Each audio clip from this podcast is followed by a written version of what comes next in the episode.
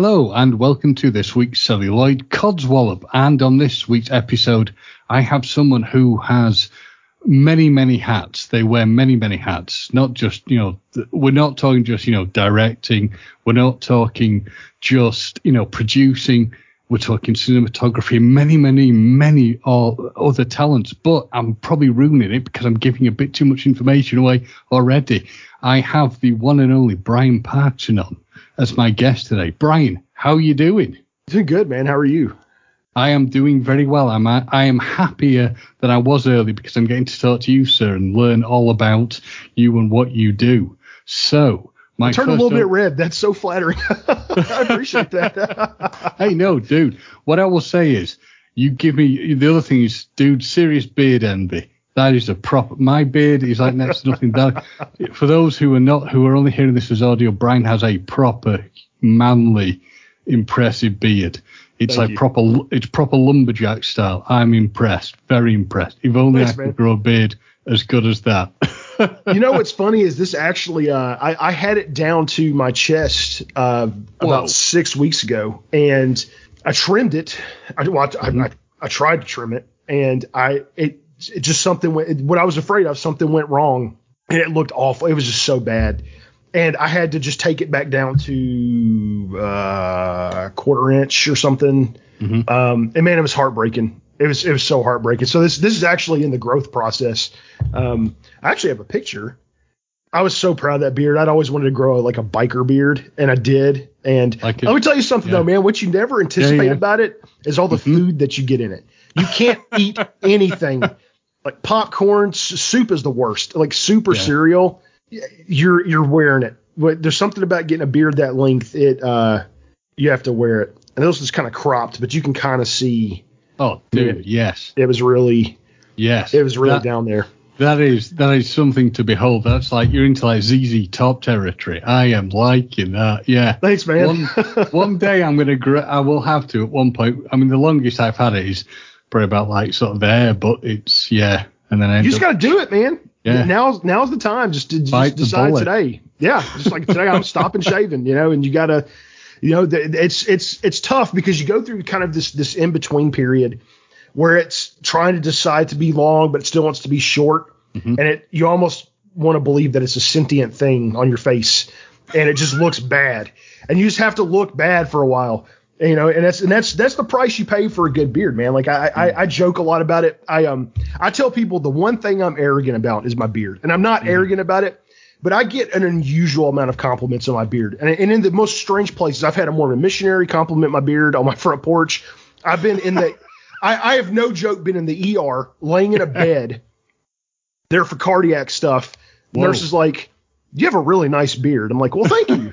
you know, I, I, was at the eye doctor in October, and and literally mm-hmm. one of the employees from the so it was one of those um they had the the eye testing center, and then they had the store you could buy the glasses. One of the employees came from the eye testing center all the way into the store because I went out to my car to get my old glasses. Came back, should come from the other side of the store just to say something about my beard. Yeah, I, it's just like so I joke with people that I'm arrogant about it, but I'm really not. But it's it's cool. I mean, it's really neat to hear that people like it. So I, appreciate you making mention of it. okay. I'll just say for the for the uh, uh, our salty tadpoles, which is the nickname for our listeners, you never thought you'd be listening to stuff talk about beards, did you? So yeah, people. For people who don't get it, beards are really cool. They're great, and uh, yeah, run with it. If you can grow a beard, do it. So yeah. We've got off topic, but I've loved it because we've had a brilliant discussion and opener. So, Brian, I want to know more about you. Tell us yeah. about yourself. Give us your backstory because you're from, is originally Nashville? Originally from Nashville, yeah, Tennessee. Yeah. yeah. Tell us about, I want to know the background. I want to know what is the Brian Parkson story. Wow, man. That's, uh, woo. That's, that's, that's, uh, that's a, well, uh, I was, I'm an 80s baby.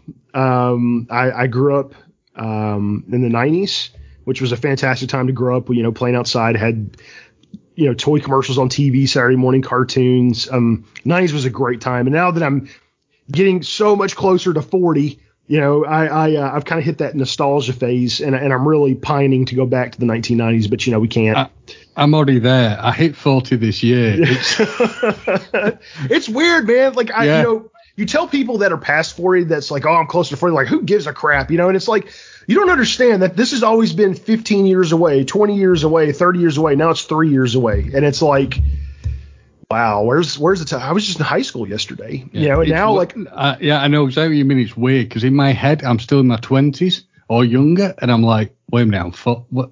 How did this happen? But your body, your body tells you you're in your 40s or your late 30s. That's what happens. Yes. Up oh, here, God, you're yeah. like, I'm still 20. Yeah. Your body's like, uh, uh-uh, uh no, sir. You're, you're, you're, you're 36, buddy. I'm gonna remind you. Um, so it's, uh, yeah, man. So I'm a 90s kid. You know, I, I grew up. Um, I'm a really big fan of horror.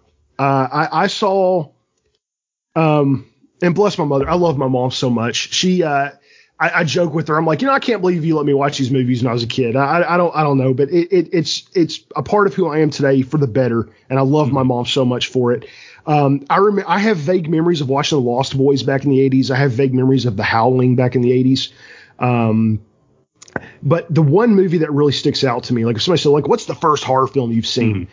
This is the first one, but it's the first one I really remember seeing. It was Night of Living Dead, the 1968 version.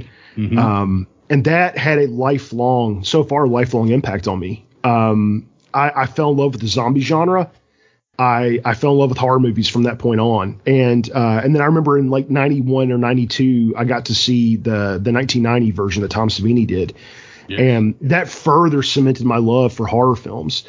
And what's funny is, you know, through, through the years, I mean, I loved zombie movies, but I didn't really know who George Romero was. I didn't really know who Tom Savini was. I, I, I didn't really know anything about that kind of, um, I'm going to call it the zombie mafia because, you know, if you look at it, like everything in the zombie universe is, is tied to George Romero and this family that he built. You know, Greg Nicotero was trained under Tom Savini. Um, you know, and, and now KNBFX does The Walking Dead. So like everything really kind of goes back to, to Romero in a lot of ways. Um, but when I was a, a, a young man of uh, 12, I discovered that Dawn of the Dead existed, and I and I went on this adventure to get to see this film, and and that movie changed my life. And mm. it's George Romero in that movie. There there are a number of things that have led to me pursuing filmmaking today, but that George Romero in that movie in particular. Uh, play a big part of that, and and I actually had the the privilege. I got to interview Scott Reiniger a month ago, and he was such an he's such a nice guy, and I, I can't tell you how amazing it is to have gotten to talk to a man that was a star of this movie that's been my favorite film for 23 years and get to tell him the story of seeing it and getting to tell him how much that movie changed my life. There's there's no amount of money on earth that can give you that that that privilege and I consider it an honor and a privilege. And he was very humble about it. He was very he was almost taken aback. You know, he uh he's he's always really surprised at how many people love these films, and so many of them t- today weren't even alive when the movie came out. You know, and he's he's just really he's really taken aback in a, in a good way. I don't mean that in a negative way. He's he's really taken aback in a good way by the horror community and, and how passionate they are about these films and, and what they've what they've done. So, um, I uh, you know, so yeah, man, normal. You know, I I, had a, had an interesting childhood. I lost my dad when I was a kid, but um, made through that, went through school. Uh, I actually started pursuing um, interestingly enough, IT was the career I chose. Um, I, I, my story is gonna be a little bit different than most from a from a filmmaking standpoint because you know so many directors you know they were playing with cameras and editing on camera and that wasn't my story. I, I, I played with the camcorder a few times and I really I enjoyed it the times I did and I thought wow this is so much fun man like I wonder if I can you know do this camera trick or that camera trick and but it was it wasn't and I don't for whatever reason it never translated to me mentally to pursue that as a career. You know, that was something that Steven Spielberg did, you know, so it's, I, I just never pursued it. Um, I took a, a, graphic design class in college and I didn't feel like I fit in, so I didn't pursue it. So I, I pursued IT. Um, but once I hit my mid 30s, I don't know how to explain it to you, and, and and those those of you out there who are my age can probably relate to what I'm saying. There was like some kind of switch flipped, and I realized, man, I'm not happy doing what I'm doing, and I want to be something different. And uh, I just didn't know what it was. And one of the things I'd always wanted to pursue was um, a podcast, but I just didn't have an idea. Well, uh, I would say the biggest reason I'm a filmmaker today is uh, a man named John Bloom. And most of you know John Bloom as, as Joe Bob Briggs. That's the character he created. John John is a writer, so you know Joe Bob was this character he created to to do all the exploitation drive-in film reviews he did back in the '80s when he wrote for the uh, uh, the paper in Texas. So I randomly ran across a clip of Monster Vision on YouTube, and I had completely forgotten about Monster Vision. And man, that went right into this nostalgia thing I'm in right now. And I, so I just started watching all these clips. Well, John is on Cameo. And I thought, wow, that's awesome. So let me send him some messages. So, you know, I paid the little, the two ninety nine and I sent him a, a, a, message and he was very kind. He replied and answered my questions. And I said, I, we kind of, we went back and forth a couple times and I found myself wanting to find out who he was as a person. And it dawned on me, that's my podcast right there. What if I interview actors, authors, and directors in horror, but instead of focusing totally on their careers, what if I also focus on who they are as people? Because you just never see that, man. You never find out who are, who are they, man. What's your favorite flavor of ice cream? You know, who's your hero? What what's your you know? Mm. So we, I was like, that's what I want to do. So I bounced that idea off of uh, Brian Keene, who's who's a horror author, and he really liked it, and he encouraged me to pursue it. And he got me in touch with a, a man named Matt Will Dawson. Um, Matt and I just became really good friends out of all this. I mean, that's that's been one of the most amazing things about this journey is is just becoming the, the, friendships that I built with people that had I not pursued filmmaking, I would have never met. And they're just such lovely people. Um, and Matt helped me to, because you know, my question is like, how do I do this? What do I need to do it? You know, like what? And he, so he helped answer all those questions for me, and I got my kit built together. And you know, as you can see, I'm, you know, I'm I'm I'm podcasting now, but. And, and I started this podcast, man. The first guy I had on was a, a filmmaker named Harrison Smith super nice guy. He's incredible. This guy's brilliant. I thought I knew and liked movies until I talked to him, and I realized like I don't know anything about film compared to this guy. I mean, he was mentioning directors and films I had never heard of, and I, I was in, so in awe of what this man knows about movies and uh, his perspectives on things. And he he was he was such a good guest. Um, and then I had Hilton Ariel Ruiz on as my next episode, and fell in love with that guy, and he, I've, he and I have become friends. He's just a wonderful guy, wonderful filmmaker. We actually spent the vast majority of the episode talking about a short film he did in the 90s while he was in film school, which was interesting. It just was such a powerful film. He he expressed so much in six minutes. I was just I was really taken aback. At some point in those two conversations with those two people, I realized this is what I want to do. Mm-hmm. I want to be a filmmaker. I don't know how to do it. I don't. I, I just don't know. Now, in, in October, I had started my production company, Dawn Journey Productions, um, as an umbrella to do the podcast under. Um, yeah, because I was going to ask you. This has been great to me so far, Brian. Because yeah. I, I, I have a tick list of stuff, and you literally answered it for me without me having to speak. So for some of the salty tadpoles, they must, this must be heaven for them because they're going. We don't have to listen to James. We're listening to his wonderful guest. So, but I was going to ask for the genesis of Dawn yeah. of the Journey Productions. Uh, yeah. But what I also was going to interject when you were talking about the the outreach thing of actually going to speak to people and learn from people who have worked in the industry. I literally can relate to you so much yeah, on that man. level because there are people I've spoken through through doing this who worked on the on James Bond films, who which some of my favorite films have been like, holy crap, you know, people I never ever thought I'd get to talk to. Yeah. So I know exactly what you mean. And it was the same thing. Um, I've not had them on as a guest, but it's the same thing when I've had communication with uh, Reggie and Gigi Bannister, who were involved with the Phantasm film series, which I'm a huge fan of. I was like, wow, you know, it's the, it's like you said, it's almost like the pinching yourself moment because yeah. these are films that have been huge parts of my youth and childhood. Yeah. Um, let, let me let me yeah. let me let me touch on that if you don't mind, um, because I, I, I, think that's that's a, a, very worthy topic to discuss. You know, we get really caught up, and and, and I'm I, guys. At the end of the day, I'm still a fan. Okay, like I've, that's not left me. I, I I've started to talk to people now semi regularly that it feels a little bit different, but I still geek out sometimes. You know, and and when you're in the industry, you have to check that. Like you can't you can't come at people like you know, oh, I'm a big fan. Like you have you have to you have to come at them as a filmmaker. Yeah. You know. Yes. Um. But I but I'm still a fan. That's not left me.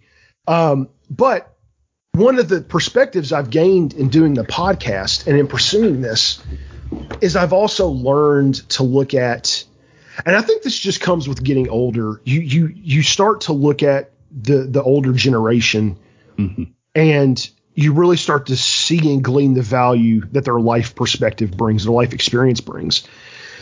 And I've really found myself wanting to soak up as much of that as I can.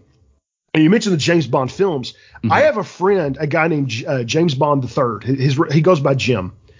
Jim actually is the man that wrote, directed, and produced Def by Temptation. Um, and I, am behind on the last drive-in right now. I'm sorry, Joe Bob. Um, and I had no idea, and I randomly saw on Facebook the other day that his movie was playing on the last drive-in, and I flipped out. I was raving about it on my Facebook. I was texting him I'm like, "Jim, your movie's on the last drive-in," and, and I was like, "I know, man, I know." And like, he is, he talk talking to him. Uh, I got, I, I met him. I, well, I haven't met him in person, but I, but I connected with him through a, mutual friend we have. That man ha- is so wise, and and in the 40 years he's been in the industry, he's gained so much perspective. He was so kind to just sit and talk with me and pass that on to me. And one of the one of the things that I really took away from the, the longest conversation we had, he talked about the power that you wield as a filmmaker. He said movies and entertainment are not empty things. You know, film, TV, but film in particular, you have the power to change people. Yeah. Like you can make something so effective that it can change people's faith, it could change their political views. It could change their opinions, and that's a powerful thing to wield. And he really, I, I don't, I don't, I don't know if it was a caution as much as it was a heads up. Just know that you have the power to change the world with what you're doing. Don't take that for granted. Don't take that totally. lightly. Totally. And and the two hours I got to talk to him on the phone that night, man, it, it completely, it was just a life changing conversation. And he I had so much respect and gratitude for him, and I still do. And, I, am very privileged and honored to call that man a friend. He's just a really good guy, and he's incredibly busy. A lot of these people are still very, very busy, you know. So to even get a minute of his time is a big deal. But I've been so fortunate to get to talk to these people, like you know, interviewing Scott Reiniger, um, interviewing Harrison, interviewing Hilton, uh, interviewing Jason Horton. You know, like I, I believe that no matter where someone is at in their filmmaking journey, whether they're a 40 year veteran or they've been doing it for a week there is something you can learn and gain from every single person because all of them have a unique perspective and all of them have a unique experience. You know, it's possible that the guy who's been making films for one week has run into an issue that you've never seen before. And then on your next production, you're going to run into that same issue. And you're going to remember, oh, hey, I talked to so and so and this is how he fixed that. You know, and it might have saved you a week of work. You know, um, so I think there's something to gain from everyone's perspective. But it's been a real honor and a real privilege to sit at the feet of these people that have been doing this for 10, 15, 20, 30, 40 years and hear what they have to say. And I, and I find it so fascinating. I have sort of an obsession with the 70s and the 80s and, and, and film. Just getting to work with actual film and work with those, you know, twenty thousand dollar, you know, Panaflex cameras, and um, I just have such an admiration and respect because, like, when you make a movie, today it's expensive. I mean, even mm-hmm. even a no budget film has a budget. You just you know unless you just have equipment given to you, it's going to cost you money. Um, I can't imagine adding on to that the stress of having a finite amount of film. You know, today you're at the mercy of of your memory card, but back then, man, you know, you're spending 300 bucks for you know X number of feet of film. So, I mean, like when you, when you, you know, you talk about your shooting ratios, you know, you're shooting three to one, you're shooting three to one, period. Like you've budgeted, you got three takes and you got to get it right in three takes for that one scene. And then you got to move on, you know, I can't imagine the level of the amount of pressure that added to filmmaking. Um, and I guess that's all you knew was just part of it, but I just have such an admiration and respect for those guys, um, those men and women that did this in times past. There's just so much to glean and gain from them, and I'm I'm really hoping more of them are going to start writing books. You know, it, when when when you when you venture out into filmmaking, the first thing you want to do is learn. And you know, there's tons of YouTube videos, but I, I have found that there's just not enough books. And the books that there, there are tons of books out there, but they're outdated. You know, I mean, even books from like 2017, there's still some good general information in them, but they're not necessarily you know, distribution has changed. The, the the the distribution model of five years ago is not viable anymore. You know, most you know, there's still a lot of people out there who have the perspective like, okay, I'm going to make a movie, I'm going to go find a distributor. No, that's not really the right way to do it anymore.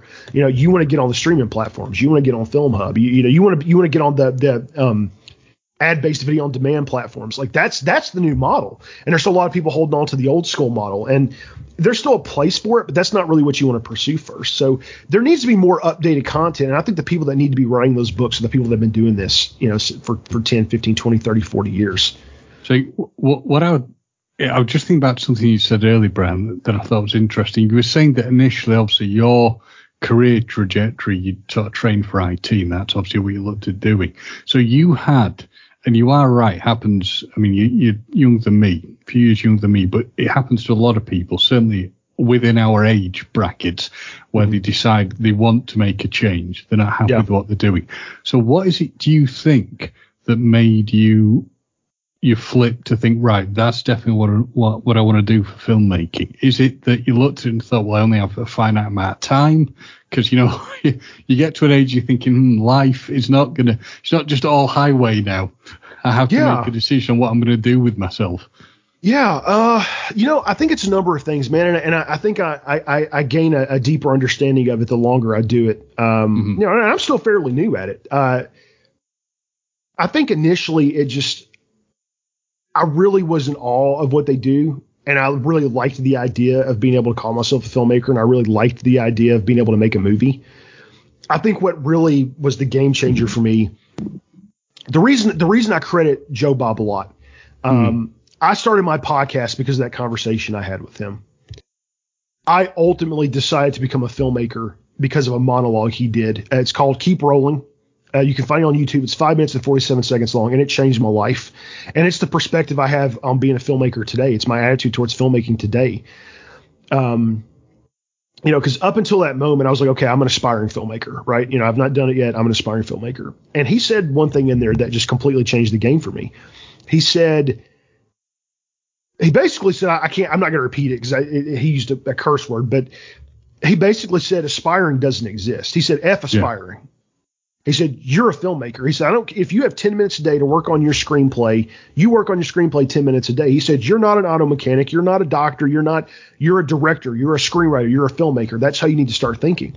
And I was like, okay, done. You know, and, and I immediately said, I'm a filmmaker. Bam, that's what I'm gonna do. And and and I hit the ground running. And and so much has happened in a short period of time that my memory's still a little fuzzy on the the the order of events. I can't remember if I had started my screenplay or not yet, but that's when I got really serious about it and I really started pursuing it. And and, and the movie I'm working on right now, Blood Repentance, it started out as a two minute challenge from a friend. You know, because I started I started Dawn Journey Productions as, as the umbrella to do things under. Um, then when I decided to become a filmmaker, I I, I I'm like, okay, well now I'm really going to do something with this production company, you know. So that's so then I really started putting everything under that umbrella.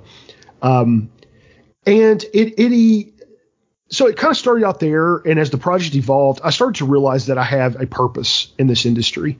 One of the prevailing messages you hear, and God, everybody, please forgive me. I have a cough drop in my mouth. I'm I'm kind of coming down with a cold, I think. So I apologize if the audio is kind of crazy.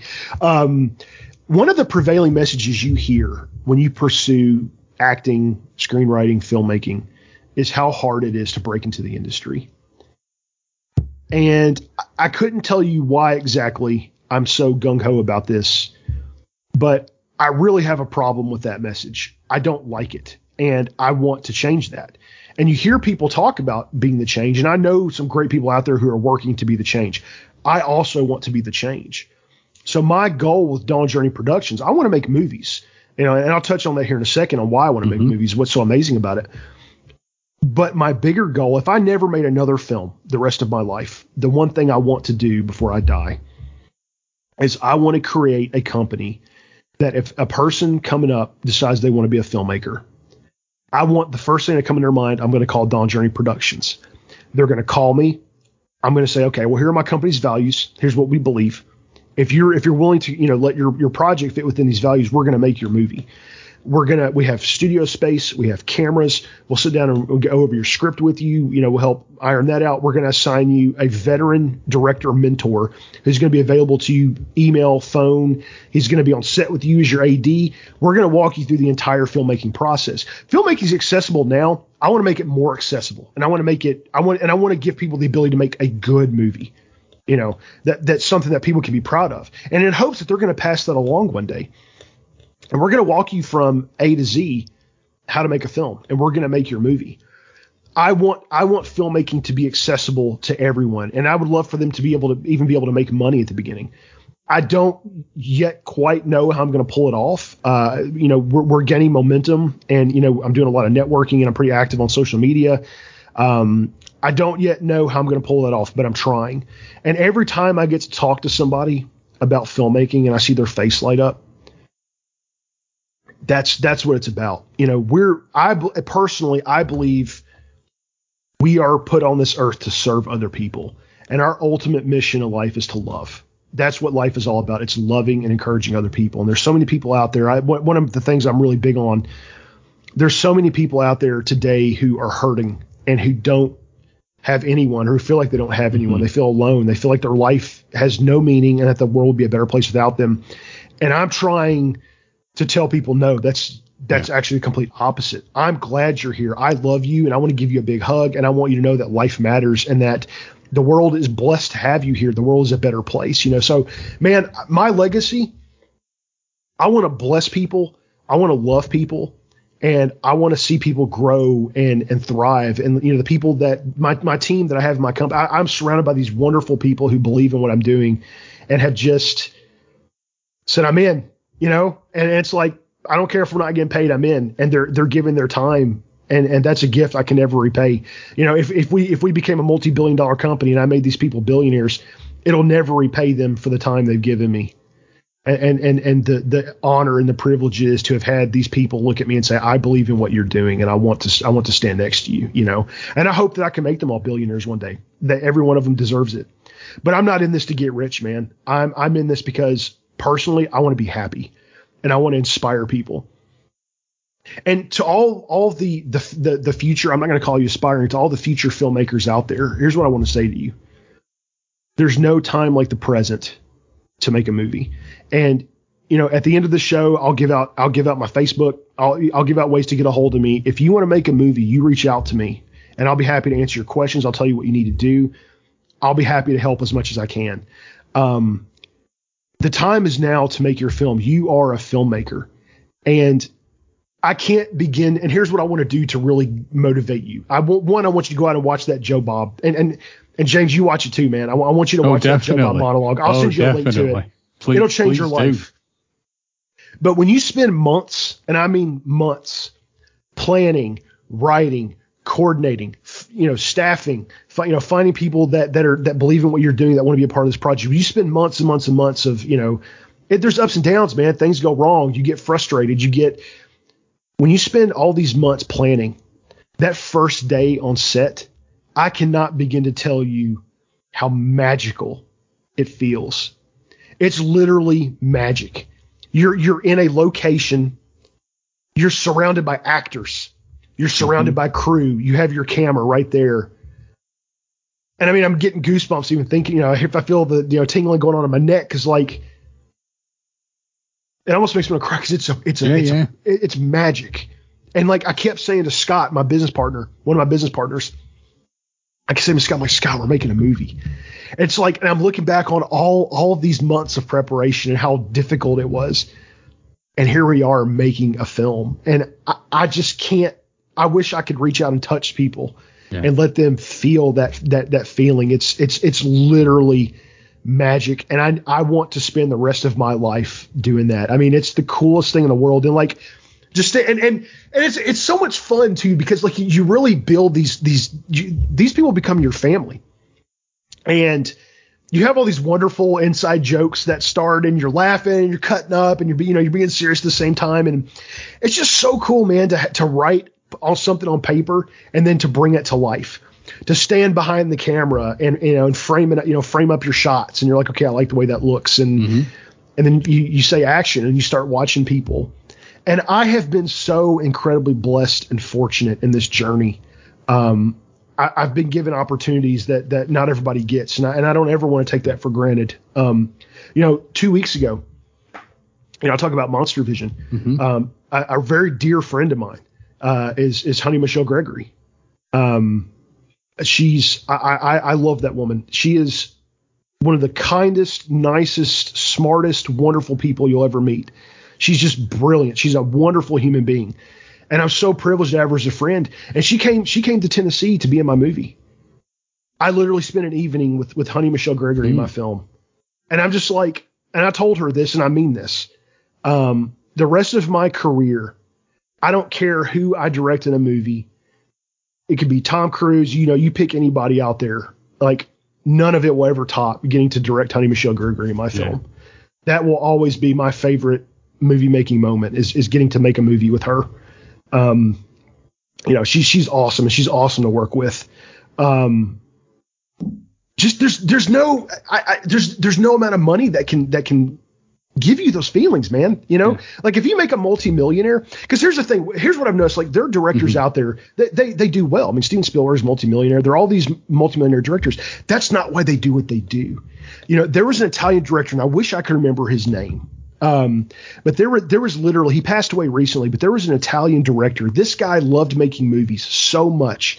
He loved being on set so much. He literally had separate identities.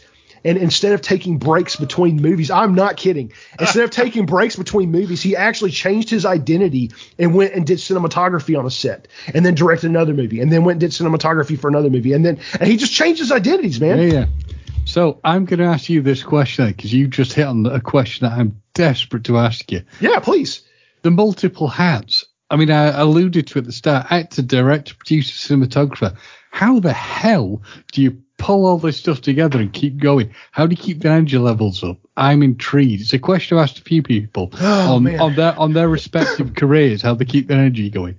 But you, for all those hats, because uh, I also want to get into discussing the films that you, are involved yeah. with. Yeah, uh, but how do you do it, dude? How do you keep all those hats on? I can barely keep one hat going sometimes. so how on earth do you do that? It's it's tough at times. I uh, and thank you for. Nobody's ever asked me that. I, I really appreciate you asking that. I uh, it's difficult at times. I, I won't lie. I mean, there there there was a week recently where I basically literally had no free time. Um, I, I worked my day job. I got off and I was working on movie stuff you know, I was I was in meetings with you know uh, script we are optioning. I was you know I, I, don't remember what all I did that week, but I mean I literally I, it, it it it was it was difficult. And what's interesting is I'm my my podcast has gotten so busy. I'm actually booked up through September right now. My my podcast has gotten so busy. The the, the film thing has got like I I naturally am very aversive to uh, I think it's a word aversive I'm gonna I'm gonna say it's a word. We're just gonna go we'll, with it. We'll run. If it's not, you've created it. Webster, stamp that sucker. It's Brian Parkinson's creation, no one else's. I'm very aversive, quote unquote, to uh, to schedules. so believe it or not, having to live on a calendar depresses me. Um, I'm a very spontaneous, you know. Let me just call you. And, and here's a, here's an interesting mystery of life to the younger mm-hmm. people out there. Yeah, yeah. The older you get, I saw a, I saw a joke about this. I never really thought about it, but it's very it's actually very true. The older you get, the more you look at your calendar when you want to hang out with your friends. Because now when I text somebody I'm like, "Hey, do you want to do something?" They're like, "Yeah, let me check my calendar." And you know, and they have to look like, "Am I doing something with my family that week? Am I, you know, it's am I going to be at work that day?" And it's the same with filmmaking. I mean, it takes a lot of your time. Um, you know, I would say the ultimate. I think there are a couple things that really drive me. Mm-hmm. Number one, I'm I'm very I'm very much an extrovert. I, I thrive mm-hmm. on people. I love people. I love talking to people. I love building relationships. The networking part of film is my favorite thing. Uh, I, have actually considered maybe starting a talent agency because I love I love advocating for people, and that's something I get to do in IT. You know, when, mm-hmm. when my clients are having problems, I, I, I have to be their advocate. Uh, when I get other other companies involved, I love seeing other people succeed. Um, and I, I, I, I, just I want everybody to experience this magic. So I love I'm just I'm an extrovert, so I'm, I'm energized by people, so that helps. Um, number two is I'm passionate about what I'm doing. I I feel privileged. It actually really genuinely feels like an honor and a privilege. And I know I say that a lot, but I mean it. To call myself a filmmaker, to hear somebody else call me a filmmaker, um, to to be counted amongst those people, uh, I mean, I, I just I, I feel privileged to hear that, mm. you know, and and that drives me. It's like this is what I want to be. And when I when I like something, when I'm passionate about something, I go at it hundred. I go at it, you know, a thousand percent, like you know, full speed. The other thing is I really believe in the mission that that I feel like I've I've been given to to in this world. You know that not only is it to love people, but it's also to create a safe, accessible filmmaking experience for people. And and what I mean by that is, um, I've I've heard stories mm-hmm. from people about ex- experiences they've had in pursuing uh, film or just pursuing movies in general. Mm-hmm. And I'm I'm really bothered that there are people out there who have literally had to choose between taking their clothes off and having a career or maintaining their dignity, not being exploited and not having a career. Um, there, there are a lot of young women out there who have had to make that choice. And mm. I, am disgusted by that and I'm bothered by that. And I want to change that. Mm-hmm. You know, any, any person that comes to, to Dawn Journey, I want them known for who they are and the talent they have and for who they are as a human being. Um, so I, that's, that's a really big thing on my heart is I want, I want a safe environment for people. I want a place that fosters creativity. I want a place that helps you grow not only in your career but as a, as a person as well. And I want to give you the opportunity to to help the next generation of filmmaker out there. You know, so I really want to be a positive change, and that drives me, man. And more and more, I feel like um, I, I, am a man of faith.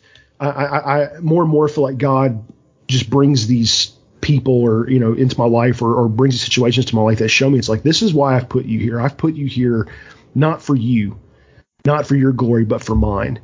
And and you accomplish that by blessing these people, by helping these people, by loving these people.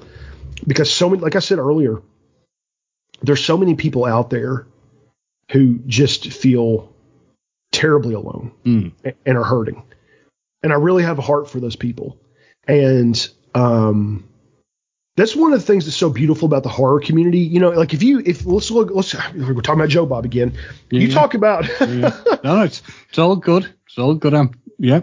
You, you talk you talk about the Last Drive-In community. They're a very tight knit group when you watch them, and I think the reason for that is and and and I hope this doesn't sound the wrong way, but it's just a fact the horror community tends to be made, comprised of the people who were the outcasts in high school, the people who weren't popular. That's not that that's not across the board, but that tends to be the vast majority of people yeah. in that community.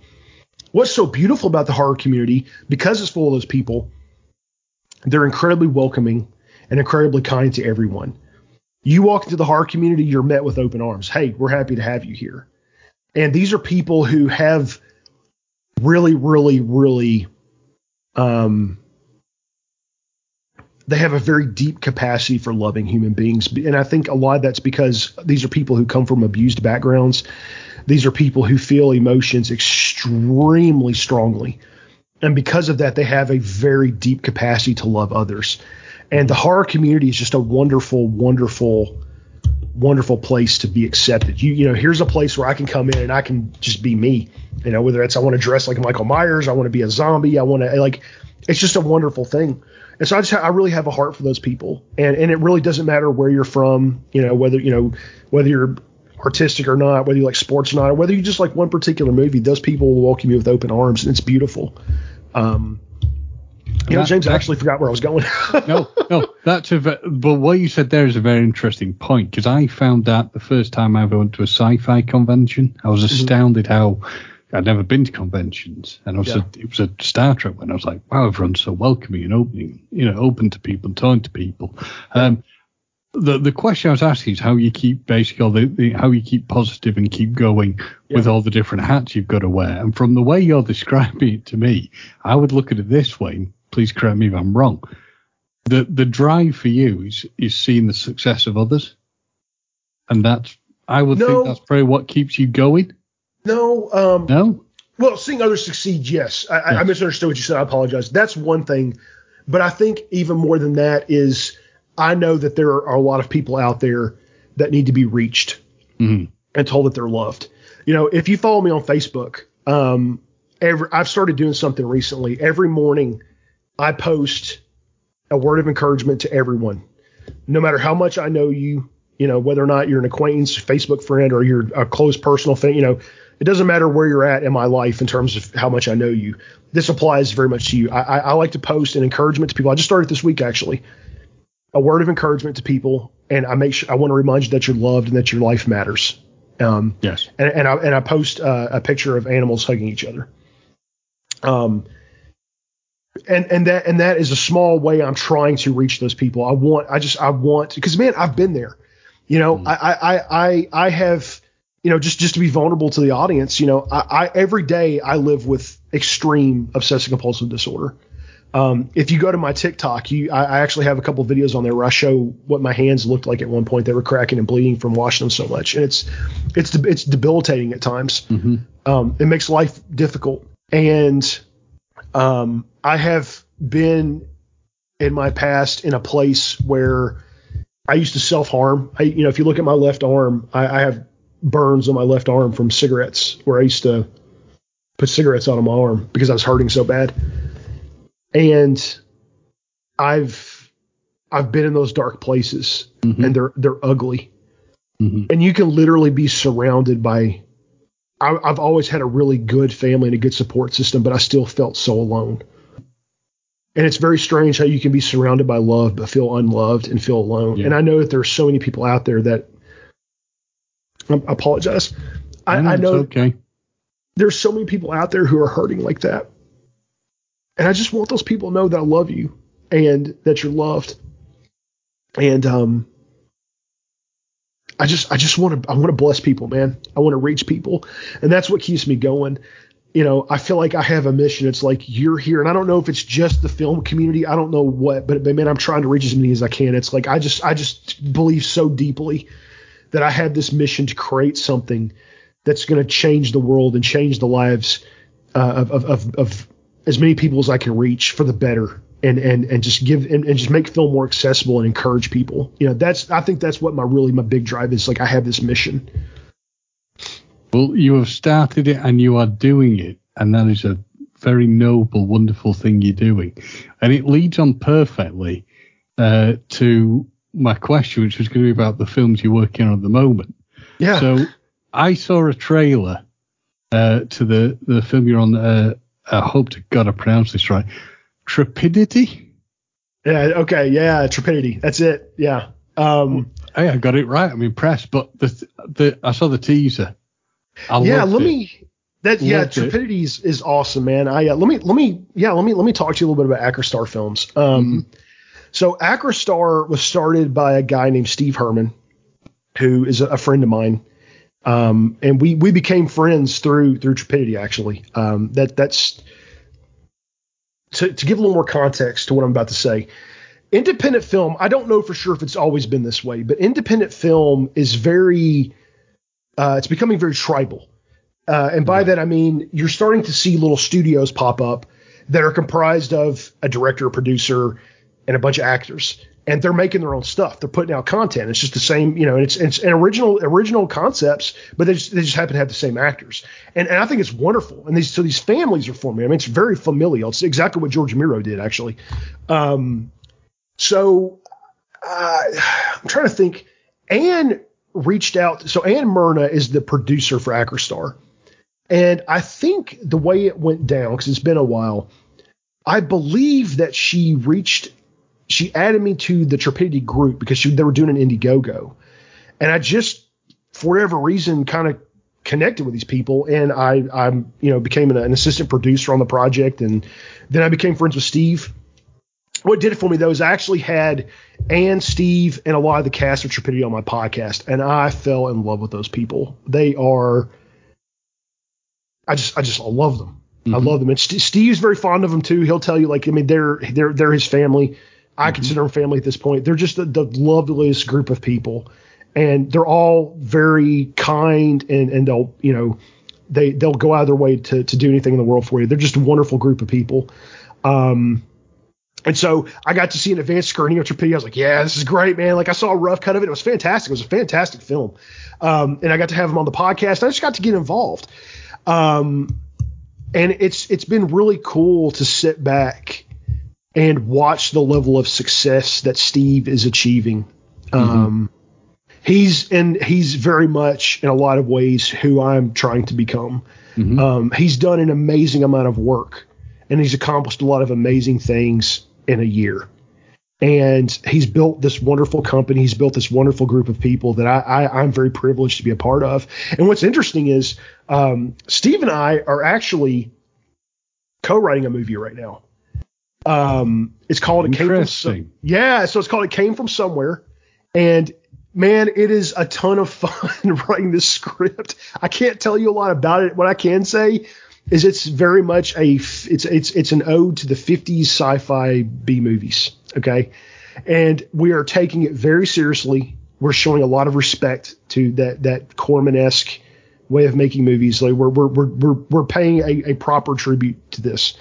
Uh, I don't think in my entire career I'll ever write a script as uh, unique or as um, fun to write as this one because I mean it's uh, we've gotten to where we actually when when we, we get on Zoom and, and write we we spend a lot a lot of time laughing because it's just it's it's it's just it's just so much fun. It's a great script. Um, so that's uh, uh, I don't know what all I can give away, but that's that's coming soon. I'll say okay. that.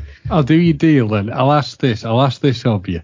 If sure. you can't give me a lot of stuff now, can I both get you on nearer the time to discuss? Yeah, I'll see if I can get Steve. Yeah.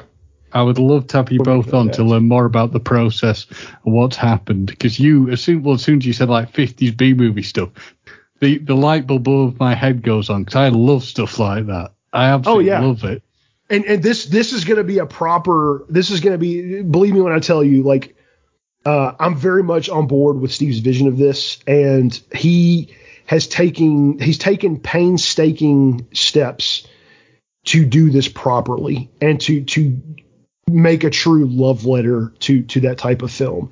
And and you know it's funny when he announced that that was really early on in our friendship, and I fell in love with the concept immediately. He did this little trailer with like, you know, it was black and white, you know, the you know, the the the horror font would pop across, you know, it came from somewhere, you see the yeah, little yeah, UFO. Yeah. And I fell in love with it. I was just raving about it. And so one day he just randomly reaches out to me. He says, um, he's like, Hey man, uh, how would you like to be a part of it came from somewhere? I'm like, Yeah, absolutely. What do you need from me? I'm there. He's like, Why don't you co-write it with me? What? You know, and, and it's like Wow. Yeah, man. done. Done, man. So um so that's that's one of the I, have I've got my hands on a number of things. You know, I um I got to uh, I got to help uh um, I got to be a, a, an assistant producer on uh, or associate. Producer. There's so many different producer types. I, I was an associate producer on Craving. Um, I wanted to ask you about that because yeah. that's that seemed a very interesting. Cause there's a like a, a, drug addict leaning on that one, isn't there? Involved with that sounds this movie, I am really hoping, is going to be Jason's Pulp Fiction. And I'm hoping mm-hmm. it's going to be, people know who Jason is, but I'm hoping it's going to bring him to the Tarantino level. It's a, it's a very unique story. It's a very, it's, it's just, it's a good, it's a good story. I've, I've gotten to connect with the majority of the cast and they are all wonderful people you know, Robert Bravo is the guy that's doing the the the special effects, and he's really incredibly talented. Um, it's it, I actually met Jason. I haven't met Jason in person, but I've talked with him. Uh, he I, I connected with him through a mutual friend, and I had him on the podcast. I I love Jason Horton as, as a human mm-hmm. being. Um, he has. This is one of those people that just understands things on a deeper level than most. And he has such a big heart and he has such a good heart that he doesn't keep it to himself. He just gives it right back out. He's got a YouTube channel uh, called just Jay Horton, and he does all these videos talking about filmmaking. And it's a friend, but he's he's an, he's a gifted, gifted, gifted teacher. He's so good at teaching these things, and he talks about everything: the budgeting, the the filmmaking. He, you pick a topic, that's what he's talking about and he's so generous with his time and he's so generous with his knowledge. He said something to me on our podcast that I'll never forget. Mm-hmm. He made the statement, and, and, and I've adopted this myself. He made the statement a selfish filmmaker is an unsuccessful filmmaker. Pause on that for just a second. Let that sink in. He's onto something there. And and I have found, man, that when you're invested in other people, they they other people come to you. You know, there's no need to be selfish in all this. Um, there's a really cool movement happening in the Knoxville film community right now. Uh, I'm gonna give a shout out to somebody. This guy named Tony Cottle, and Tony uh, is uh, he's a local producer. He's actually working for uh, a company now called Promotion LLC, uh, run by a guy named James Gilly. Shout out to James Gilly as well. Um, Tony and Silk Coates Art. A lot of people know who Silk Coates Art is. He's a phenomenal actor. I got to meet him for the first time a couple weeks ago, and man, that guy, like, he is such a nice person. Like, I can't begin to tell you his energy, his you can tell he loves people and he loves the the film community. And he wants everybody doing it. Like, what a wonderful man he is. Uh, I was so I was just really vibing with him, man. I'm gonna have him on the podcast soon. Um, Tony created this mixer, and he's created this uh, thing on Facebook called the Film Community, but he uh, but he he puts the highlight on Unity, and his heart is is the heart that that I have. He we're all on the same team. We're all you know. There's this this unneeded competition amongst people to you know you, you it's it's just not needed. We're we're a, a, family of artists that want to do the same thing. Let's help each other, man. Let's pull our resources and make movies. You know, hey, I need a camera guy. Well, hey, talk to you know, talk to Don and, and see see what he's doing. Like, you know, that's what. And Tony has, has worked for several years trying to build this, and he's done an amazing job. And um and just this community continues to grow and grow and grow. But it's all about taking the competition out of it and just making it about the unity of it and, and, and getting people to realize that we're all on the same team and we all have a common goal and we can all help each other reach that goal, you know? Well, the, there are two things that resonated with me on that that, that you said, which is that, well, you've said it throughout, you're getting to meet people that mm-hmm. you, the, the work in the industry and and I'm getting it with you now, and I've had it with other people in the past, which is you meet them, you're thinking, God, they're actually nice people. Thank God, they're nice people. And the other thing is the way that you mentioned this about the way people treat other people, the way, uh, you know, filmmakers, studios, etc. But you hear it with actors because unfortunately, a lot of the time you hear the story of actor is not nice to fan, etc. And I remember listening to an interview that Kevin Smith did with Mark Hamill, and they both said the same thing, which is these are the people who make you, the fans. Don't be an ass to them, basically. And it's very true. And uh, it, touch wood, for me so far, I've kind of had a similar experience to you, which is I've met people, none of the people I've met have let me down. And yeah. it's a, it's a very refreshing thing. They've always been very nice, kind people who've given the time to talk to you and been interested in discussing things with you. And I'm going to take us right to the thing that I'm going to be really honest with you on. The poster alone blew my socks off. I want to know about what you, what you can tell me about Blood Repentance because the poster alone, seriously, no BS. I do not BS people. The poster, I was like, this looks very and very interesting. Wow. This, the, the the thing of the whole the hook, and I am not BSing the hook of. I'm like, so let me get straight. They, they're looking for the friend, and the, and then it's the, the whole cemetery thing, and I was like, wow, yeah, you got me, dude. The poster as well, the whole thing drew me in. If you if you don't know what I'm talking about, people, you're missing out. Get on IMDb and look for Brian. Wow, man, that's uh, I'm I'm really thank you for for wow, that's uh, not Gosh, wow. Yeah. Thank you. Thank you for saying that. Let me let me start with the, the poster. Um, so that poster was actually created by Matt Wildawson, my friend. Um, Matt has a heart of gold, and I love that man. I, I, I love that man. He is such an amazing human being. He's got a podcast called the Grindcast. Uh, definitely check it out. It's hilarious. Um, Matt is one of those people that he cares more about the success of others than he does himself. And I can't begin to tell you how much I owe Matt. Uh, and, and I'm, I'm, I love, I love that man. He's my brother. Mm-hmm. I would mm-hmm. do anything in the world for that man. And he's an incredibly gifted graphic designer. Actually, uh, not only did Matt design the poster for Repentance, he designed the poster for Trepidity. Those are both his posters. Um, so if you ever, if you ever, anybody out there making a movie, if you need a poster at a reasonable cost, and I mean reasonable, reach out to Matt. Uh, he's he's incredibly patient, he's incredibly kind, and he'll get it right for you. Um, that was actually the third or four. Uh, that was the third iteration. The first two, I'm like, okay, you're you're you're near it, and then he sent me that one. I was like, make the water red, and that's it. And and yeah. you know, and then and then he added the text to that font that he used. It's uh, man, I could not, I could not ask for a better a better poster. I mean, I, I and and it's well, I, it, it worked, but it worked perfectly because straight away I was like, that gets my attention. That really did. It really grabs your attention. James, what I feel right now, this is why I want everybody to make a movie. I, it's so flattering is not the right word. I, I, I can't. Every time I have someone reach out to me on Facebook and they just want to be in my movie, I, I, it breaks my heart to have to tell them that I'm fully cast. I wish I wish I had the budget to just like continue to expand this cast because there are several people out there who have wanted to be in this mm-hmm. movie and they and they very badly want to be in it and I hate that I can't cast them.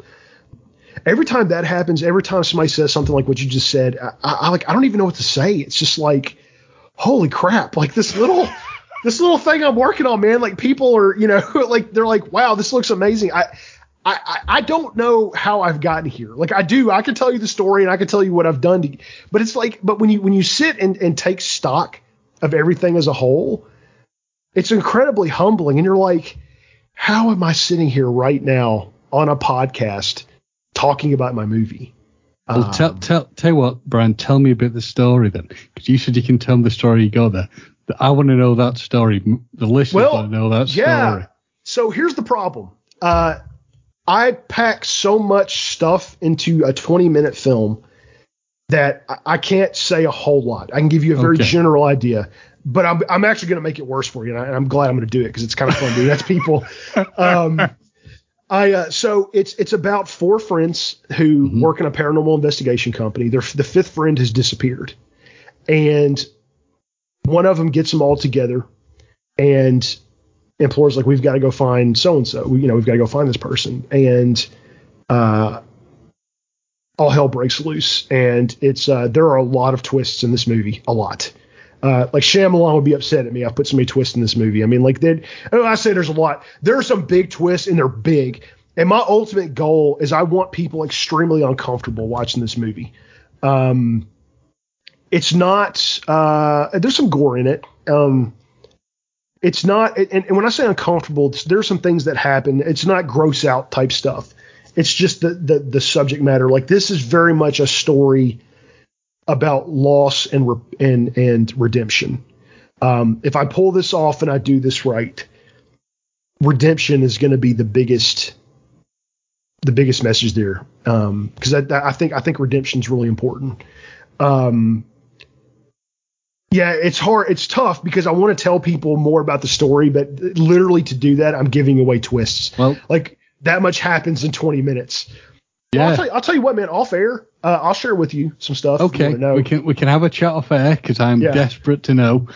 I'm going to ask you one. What what has been the the biggest challenge of making so far? Because are you still, are you still filming? Have I got that right? Yeah, yeah. We we have a, we have about three more production days. Uh, so so making it as a filmmaker or making it as a as a, just in this movie, making making the movie itself. Let's go with both hats.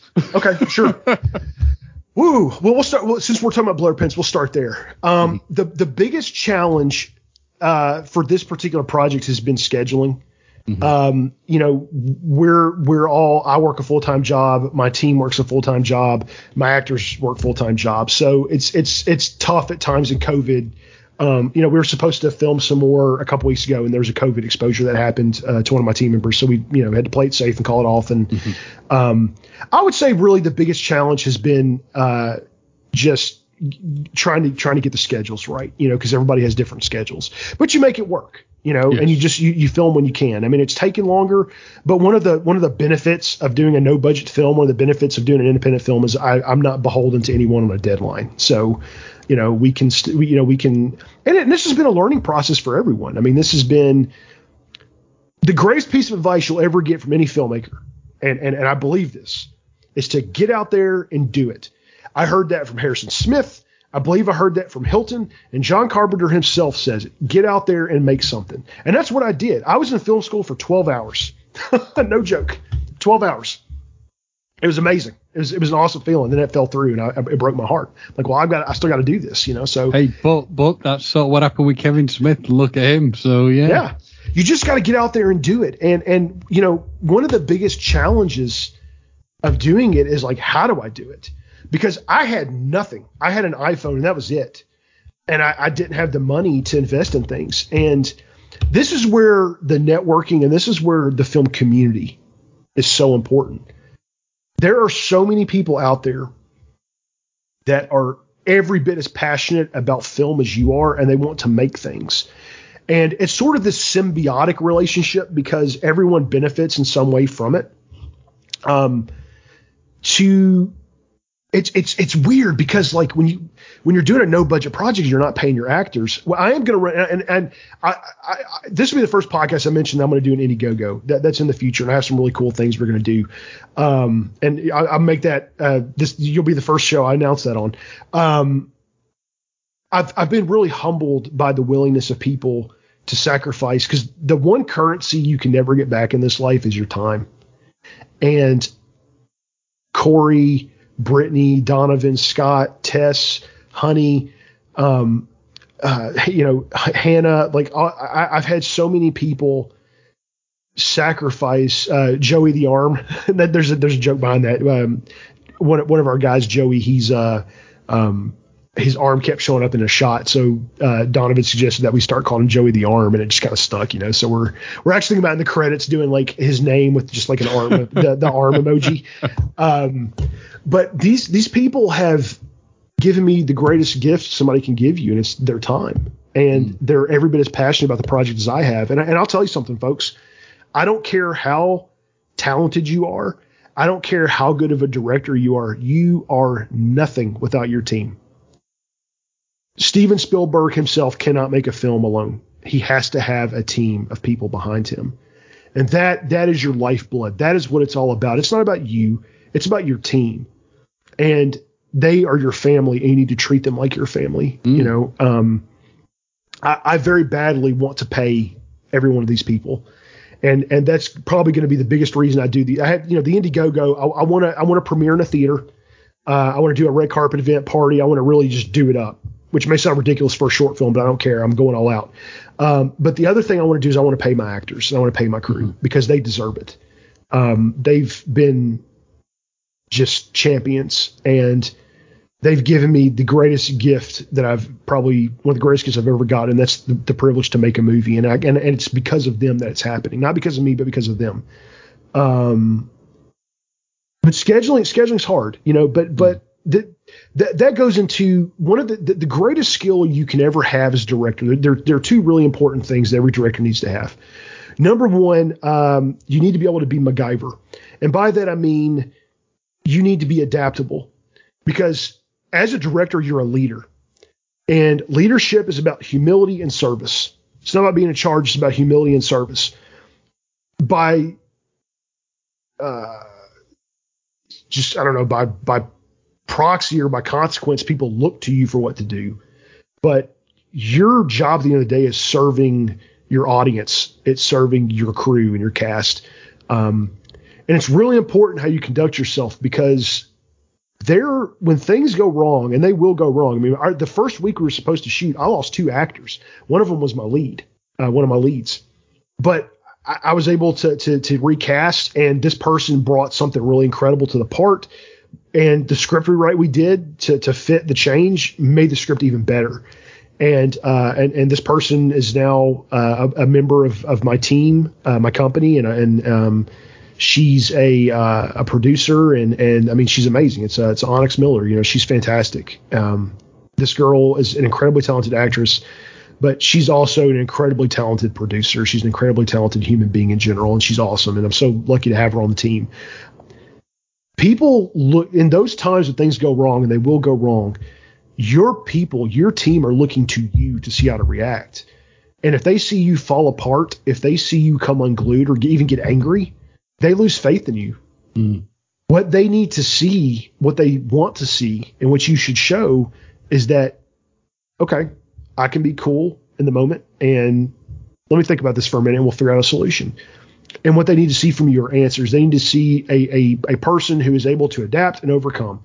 And that's a trait of a good leader, in my opinion. Now, that's not to say you have to be a robot you can't have emotions, but have have one person that you go to with your negative emotions. Get them out and let only that person see them, and then move on. Don't don't let it get you down. You know, I, I, think some people probably give up because of the challenges, but that's part of the filmmaking process. You know, like like things are going to go wrong, and it can be very frustrating at times. Have your person there. You know, for, for me, that person for me is Scott. Scott uh, was the second person to become a part of Dawn Journey, and he's one of my best friends now. And um, you know, so if I if I'm feeling negative, if I'm feeling upset or angry, I go to Scott and I get those emotions out, and he talks me through it, and then I move on. I mean, that's it. And then you just find a solution. You know, so you don't have to be a robot, but it's important how you conduct yourself around your team. It's important what you let people see. You know, and just and man, you know, you're making a movie. That's that's what you can't lose sight of at the end of the day. No matter how frustrating it gets, no matter how whatever negative emotion you want to pick, you're making a movie you're making a movie. Like, don't ever forget that. You're making a movie. And at some point, that challenge is going to be overcome. And then one day you're going to be on set and you're going to be behind the camera. And it's magic. And it's like, it's almost like, uh, I would compare it to like, um, I don't know if I should use this, this simile or not, but you know, you, you, you hear, you hear about women who, who give birth and you hear about how extremely painful it is. And then when that child is born and they're holding in their arms for the first time, all those hours and days of pain immediately disappear. They're just gone. And I would, I, I, I, feel weird using that as, as, as, as a metaphor or simile, but I, I, would say it's probably the principle's the same. You know, it's it, it, it's just it make believe it or not, those challenges are what make it more magical on set because here you are, you're finally. It's like going on a long road trip and you you know you got to it's like okay the hours and the hours and the hours and you go and then finally you're at the grand canyon. It's like wow. You know it's it, the challenges make it better. The other thing that you need to be able to do you need to be a people person. Yes. Um, yeah yeah. and to elaborate on to elaborate on that i, I, I like to uh, john carpenter i heard an interview with him. I think it was actually on i think it was a mick garris interview.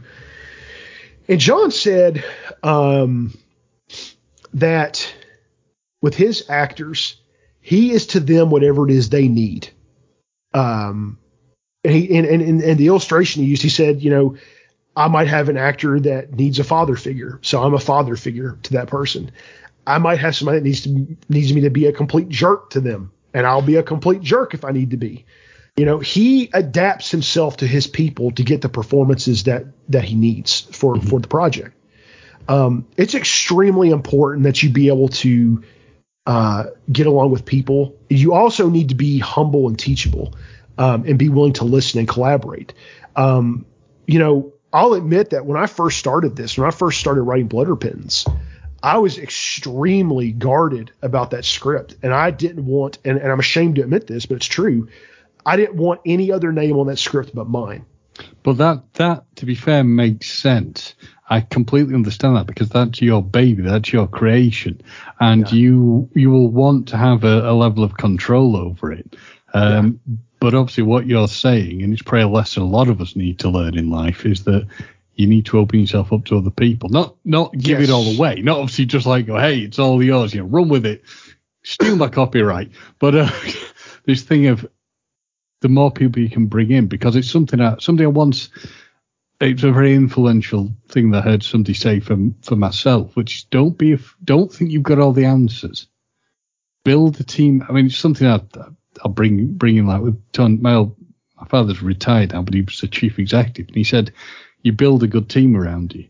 Basically, you, you know, you people this you have the people who can answer the questions you can't answer, and you've got to be able to trust them to bring out the, to get you the best possible results. Yeah. And yeah, it's, th- to me that's very true in life sitting, in general. I am sitting in this chair talking to you today because of other people. Yeah. Because of my publicist and because of my team. Mm-hmm. Other, you know, Arnold Schwarzenegger gave a commencement uh, speech um, a number of years ago. I don't know how long ago it was, but he said that there's no such thing as a self-made man, and that is true. so true every person alive right now that is extremely successful is successful because somebody took a chance on them. And they were and they were surrounded by people who believed in them. And they may not be in, they were they had at least one other person. I mean like somebody took a chance on them. Somebody believed in them. You know there you there is no there's no such thing as a self-made man. I, i'm here i'm where i'm at right now not because of some great talent that i have. I, it's two things. I, I believe god has opened a lot of doors for me and i have a good team I am nothing without my team. I want to stress that I'm nothing without my team. And that's the lesson I learned on this journey. You know, I may write a screenplay by myself, but one of the first things I'm going to do is I'm going to get other people, get them to read it and help me improve it. Mm-hmm. I learned that, man, writing with a team is where it's at. Not only is it more fun, but you just get a better product. You other people have great ideas too and they can really bring something. And, and now, I mean, like if you look at the script for Blood Repentance, there's like eight names on it, and I don't care because every one of those people made it a better movie, and I'm glad to have had them be a part of it, big or small. Um, I'm all about writing with a team. Uh, it's it's just it's great, and and then to write the screenplay and and to do that first table read, it's uh, I, I will I'll give you another little thing about the movie there's a really great dynamic between two characters that I, I we're hope I'm hopefully going to be filming this this part of the film in a couple weeks, and oh, I cannot wait to see. It's it's just like there are certain parts in this script that we're probably going to have to do like 13 or 14 takes because they make me laugh every single time. Um, one of these characters, the way he is, is just really. Uh, and you'll you'll see when you when you see the film. Mm-hmm. Um, and I'll tell you more about it after after if you, oh, you yeah. know. But mm-hmm. like um, it's just uh, the, and and what makes the performances even better is the two characters. The, the the real life people Donovan and Scott actually have a history, so like there's so a little bit of that comes out, and it's not a bad thing. It's just um, but a little a little bit of that comes out too, and it's just it's just so fun. It's it's just hilarious. Um, but you're you're nothing without your team. So write, writing with a team is extremely important, but being able to to collaborate and listen to your people, that's that's such an essential skill. Um, you know, when the night we were filming with Honey, uh, mm-hmm. Corey Davison, who who uh, plays one of the parts in the film, he's he's a really wonderful Knoxville actor. I I love Corey. He's family to me now. I hope to do a lot more stuff with him in the future. But you know, just having him as a friend is is an amazing. He's just an amazing guy. And there was one scene in particular we were filming. he said he said Brian, what if what if I you know stopped and, and looked like this and you know and he just kind of did something. I'm like, yeah, go with it, man. And, and it was great. It was it was fantastic. And you know, when you're on set with me, you'll hear people's you know people worry about like usurping the director you know or like overstepping it's like no man but what i what i say to that is if you're really worried about that, just say, hey, I've got an idea. You know, do you mind, you know, can I bounce off? Like, I'm going to say absolutely. And we're probably going to use it because you, everyone has something really unique and special they can bring to a project. They really do. And, it, and it, I think ultimately it leads to a, a better product. I think it's going to lead to a, a better movie, you know, and, and if I, if I were someone that was just completely closed off and objected to everything I heard and was like, no, I got a vision and that's what we're doing. I just don't think my movie would be nearly as good as it will be. You know, assu- assuming that it's good, I'm going to try. well, I think it's going to be brilliant, and I've got to say that it's a beaut. That's a really, and I will give you some insight why I think your attitude is absolutely brilliant and beautiful about listening to other people because I've worked for people who don't do that and they have been some of the worst people I've ever worked for in my life because it's all about them. It's the ego. It's them. It's them. It's not the the group around them, and it leads to failure. So my next question is going to be Blood Repentance. When are we looking at it coming out? What's I'm the hoping... the release the the uh, the estimated? I was going to say ETA, but that's ETA. Well, I guess estimated time of arrival might work, but when's the estimated release date? I want to have it in the can by November. Um, I'd, I'd like to premiere it in November. Um, and it's gonna my my my ultimate goal. I want to put it, you know, unfortunately because it's a short film. Let me say this: I, have had a couple of ideas. Uh, you know, with the Indiegogo, there are a couple things, and I'll go ahead and touch on that. Don't don't let me forget about the the um, my my brain does this all the time, so I might forget what okay. your original question was. Um, with the Indiegogo, I, I one of my initial goals is I want to make ten thousand dollars. Um, and I want I want that to sort of offset some of the production costs, but I want to pay my people as well. I want to use that money to um, get the movie get the movie in theaters, um, maybe do some more marketing, um, and and just hit the festival circuit with it. That's going to help pay for festivals. But the vast majority of that will go to my actors and and my crew because they they deserve it. Um, if if we can hit ten thousand dollars, and I, I somewhat regret saying this, but I said it to my team and I'm gonna stick by it. If we can make ten thousand dollars on this Indiegogo, I'm gonna let my team actually get the camera, start filming, and they're going to shave my beard off. Wow. Now, again, that is a mighty manly beard, so that's quite yeah. a thing. That's yeah. going to be that's the behind the scenes stuff that you don't expect, is it? But yeah, that. Hey Brian, that's a good one. I like it. That's real dedication. So I want to pay my people. Is the Indiegogo up yet? No, it's not up yet. Right. We're, we're we got to get when it, it when it happens, tell me. But yeah, come on, salty tadpoles. As much as it pains me, because I love Brian, I have serious beard envy. We we got to get help Brian get the money. We got to if he has to sacrifice the beard, sacrifices have to be made. So come on. So if we get it, we'll get the details for it. We'll get it up. Yeah.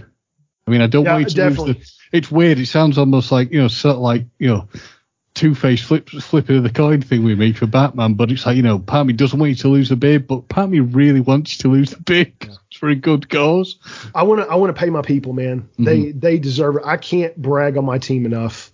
I, I just really can't begin to stress to people, uh, to filmmakers out there, how important your team is and how much your success depends on them.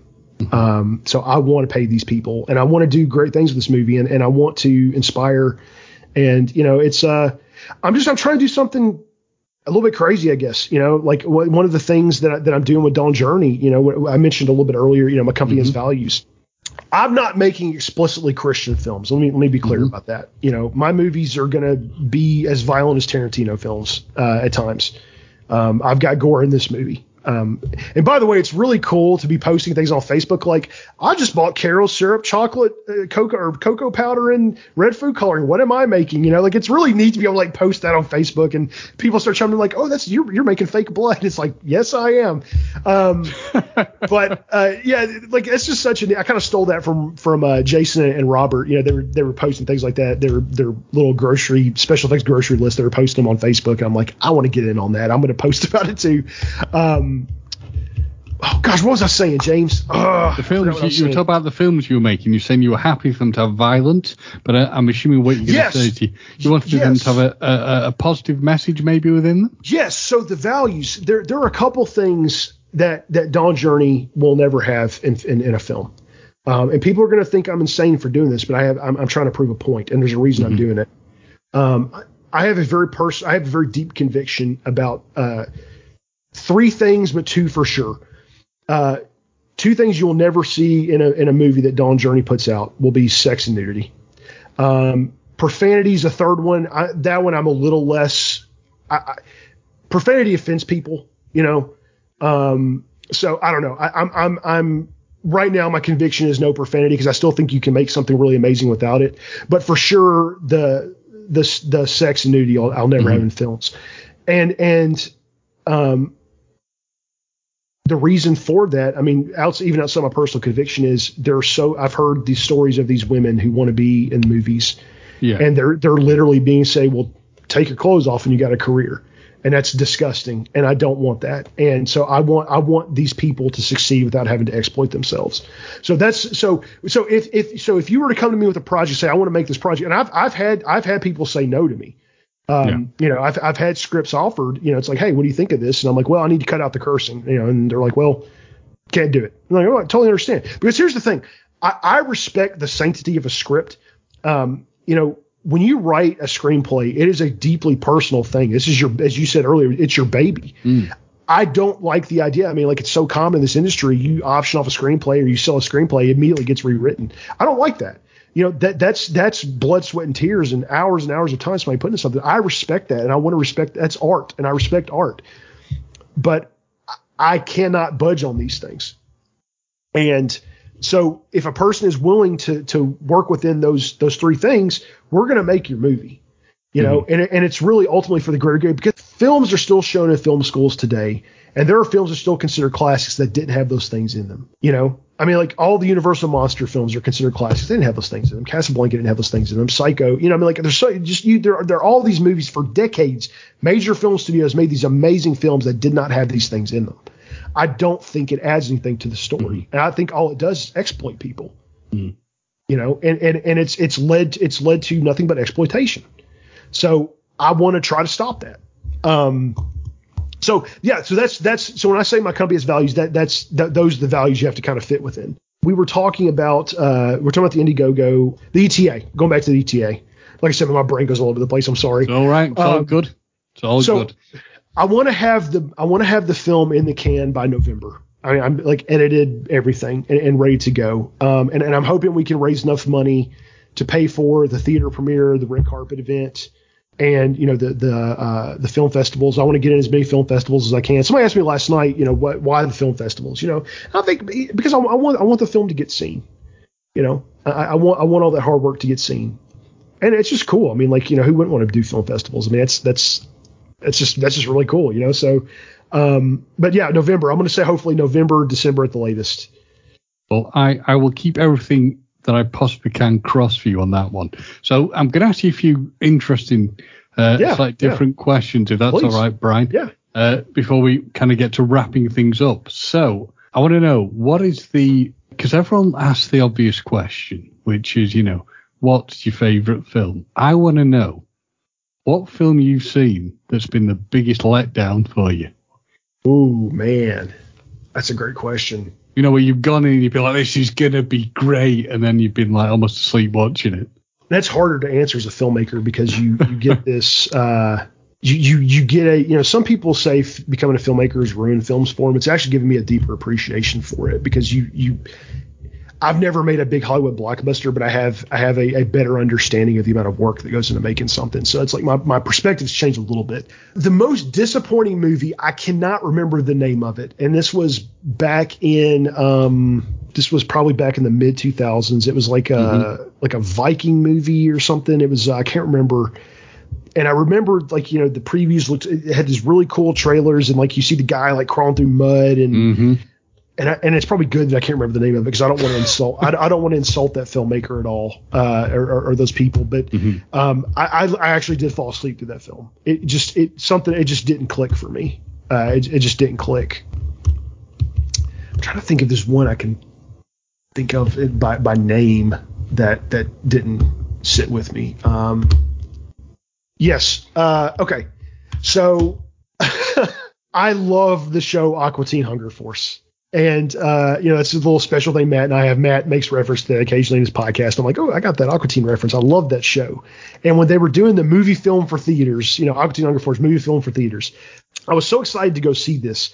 And I actually went and saw that and Hot Fuzz in the same day. I was so incredibly disappointed by that movie. I, it just I don't know, it just wasn't it wasn't good. It, it was bad. It just it just wasn't as I I, I love Aqua Teen Hunger Force and I was. I just was disappointed by it. I, I couldn't tell you why in particular. I think the the story wasn't paced well. And I, I don't think it's a property that translates well into a feature length something. You know, mm-hmm. I mean, you've, you've you know you spent X number of years, uh, I think five years at that point, you know, watching these little you know 13 minute shorts essentially, and then to suddenly turn into like an hour and a half movie. It, I just don't think it translated well. So I would actually say the biggest movie disappointment, unfortunately, was the Aqua Teen Hunger Force movie. Mm. For me, it was um, it was a film called Mutant Chronicles, which I, it's quite a long time ago now, but I went into it with other people who wanted to see it. I didn't really know anything about it, and it, I literally was close to sleep. Wow! It, it, just did not work for me. Um, Whereas the others came out and they were like, yeah, that was great. And I'm like, really? Did we see the same film?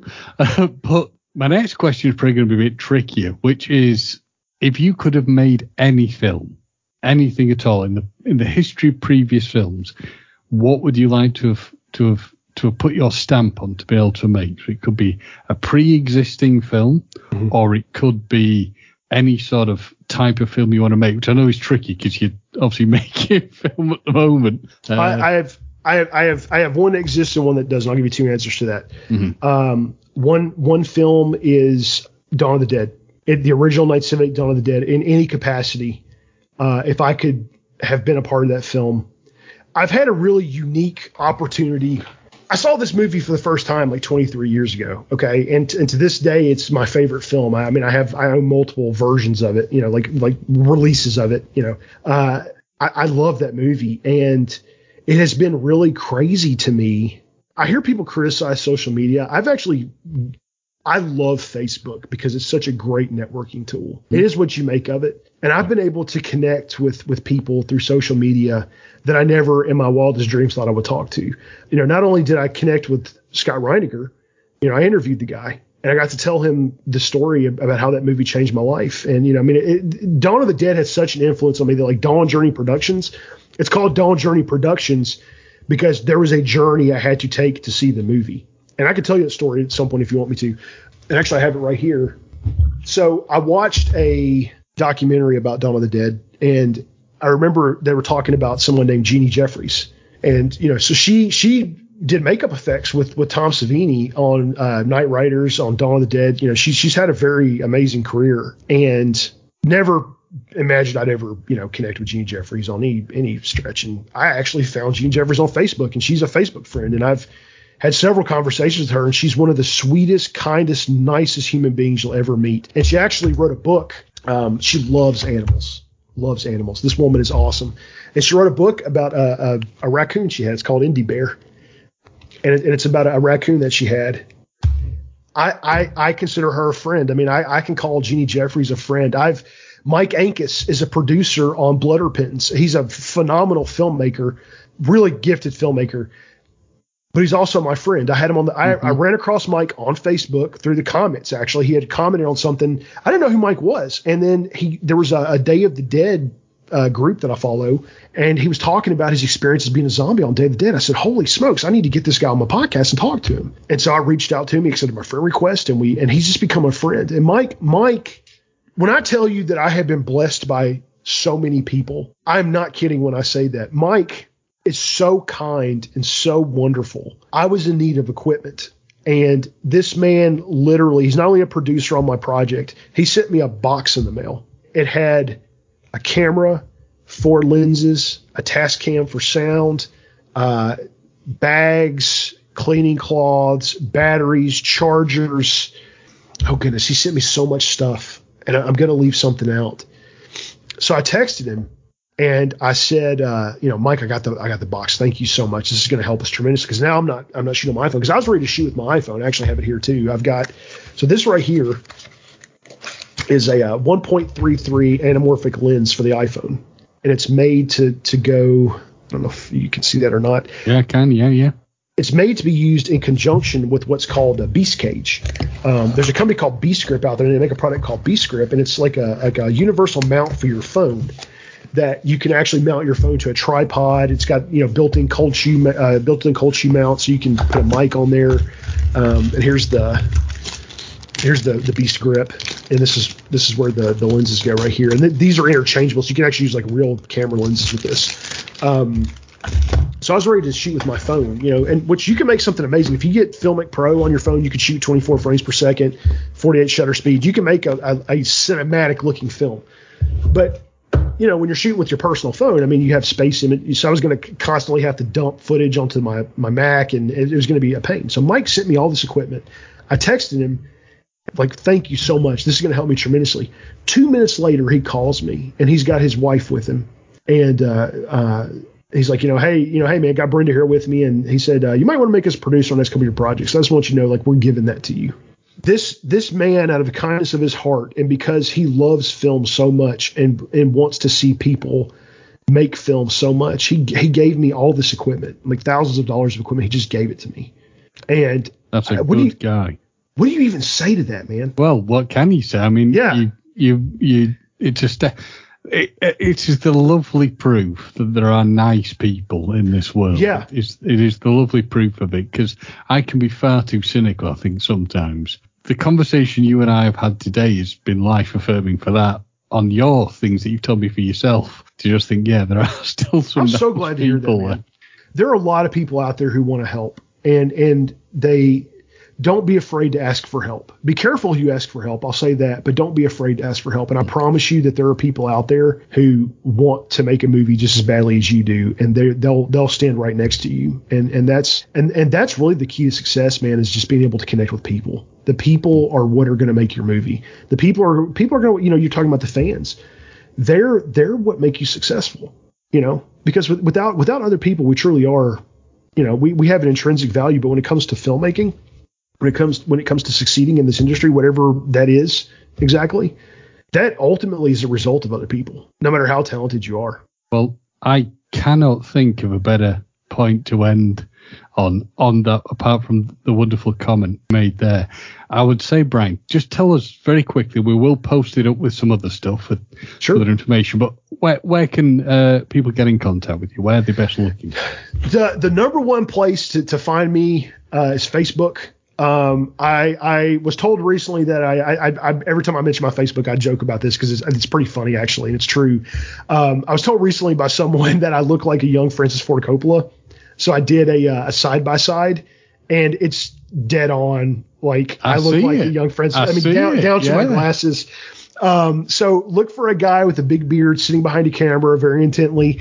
Um, but uh, yeah, so Facebook, Brian Parkerson is my full name. You can find me on Facebook you know, if uh, if if you do send me a random message, uh, if you don't mind, in in your initial message, please tell. If you say hello, just like hello, how are you? Every scam message I get starts out that way, so I, am less inclined to even respond to you. So if you do send me a message, please feel free to reach out to me. Let me know, hey, I heard you on the podcast. You know, really want to connect with you, or you know, I have a question about filmmaking mention what it is you you need early on, so I know that you're not a scammer. I, would appreciate that because um, you get a lot of scam messages from people. So I'm really active on Facebook. I do have a Twitter account. It's at BP for Christ. I, am on Twitter in spurts. Like every now and then I get like the Twitter bug and I'll get on there for about a month and I'll, you know, go at it hardcore and then I kind of just fall away from it. At my Dawn Journey Productions, we have, uh, we do have a Twitter page. We have uh, Instagram, which is severely lacking right now. I need to step it up and get on the Instagram and do some stuff. Uh, we also have a Facebook page, uh, Dawn Journey Productions there is a blood repentance Facebook group. I'll have to make sure to get you on that, James, if you're not. Yeah, that's that's I'm, I'm always posting stuff all the time there. But fa- Facebook, if you want to connect with me one to one, Facebook is where to find me for sure. Thank you so much for this, uh, for doing this with me, Brian. And oh me, man, it's a privilege. I'm I'm so thrilled. All I'm going to say is this: that for for people who've listened to this, you'll notice that I don't speak much, and normally I'm gabby, gabby, gabby. This is how good you are, Brian. That you you've had me on just the edge of my seat listening. It's oh. been brilliant, and I'm hoping we can have you have you on again once you've got you know blood repentance done. Anything else you want to talk about? I would love to have you on again. So, without further to do, ado, I can never remember which one it is. I would say we've been talking of celluloid codswallop for this episode. So as ever, I've been James. This has been Brian. Don't have a hat, but I take it off and extend a massive thanks to you, Brian. Thank you Thank so you. so much. It's been Thank an honor, you. man. It's been a privilege.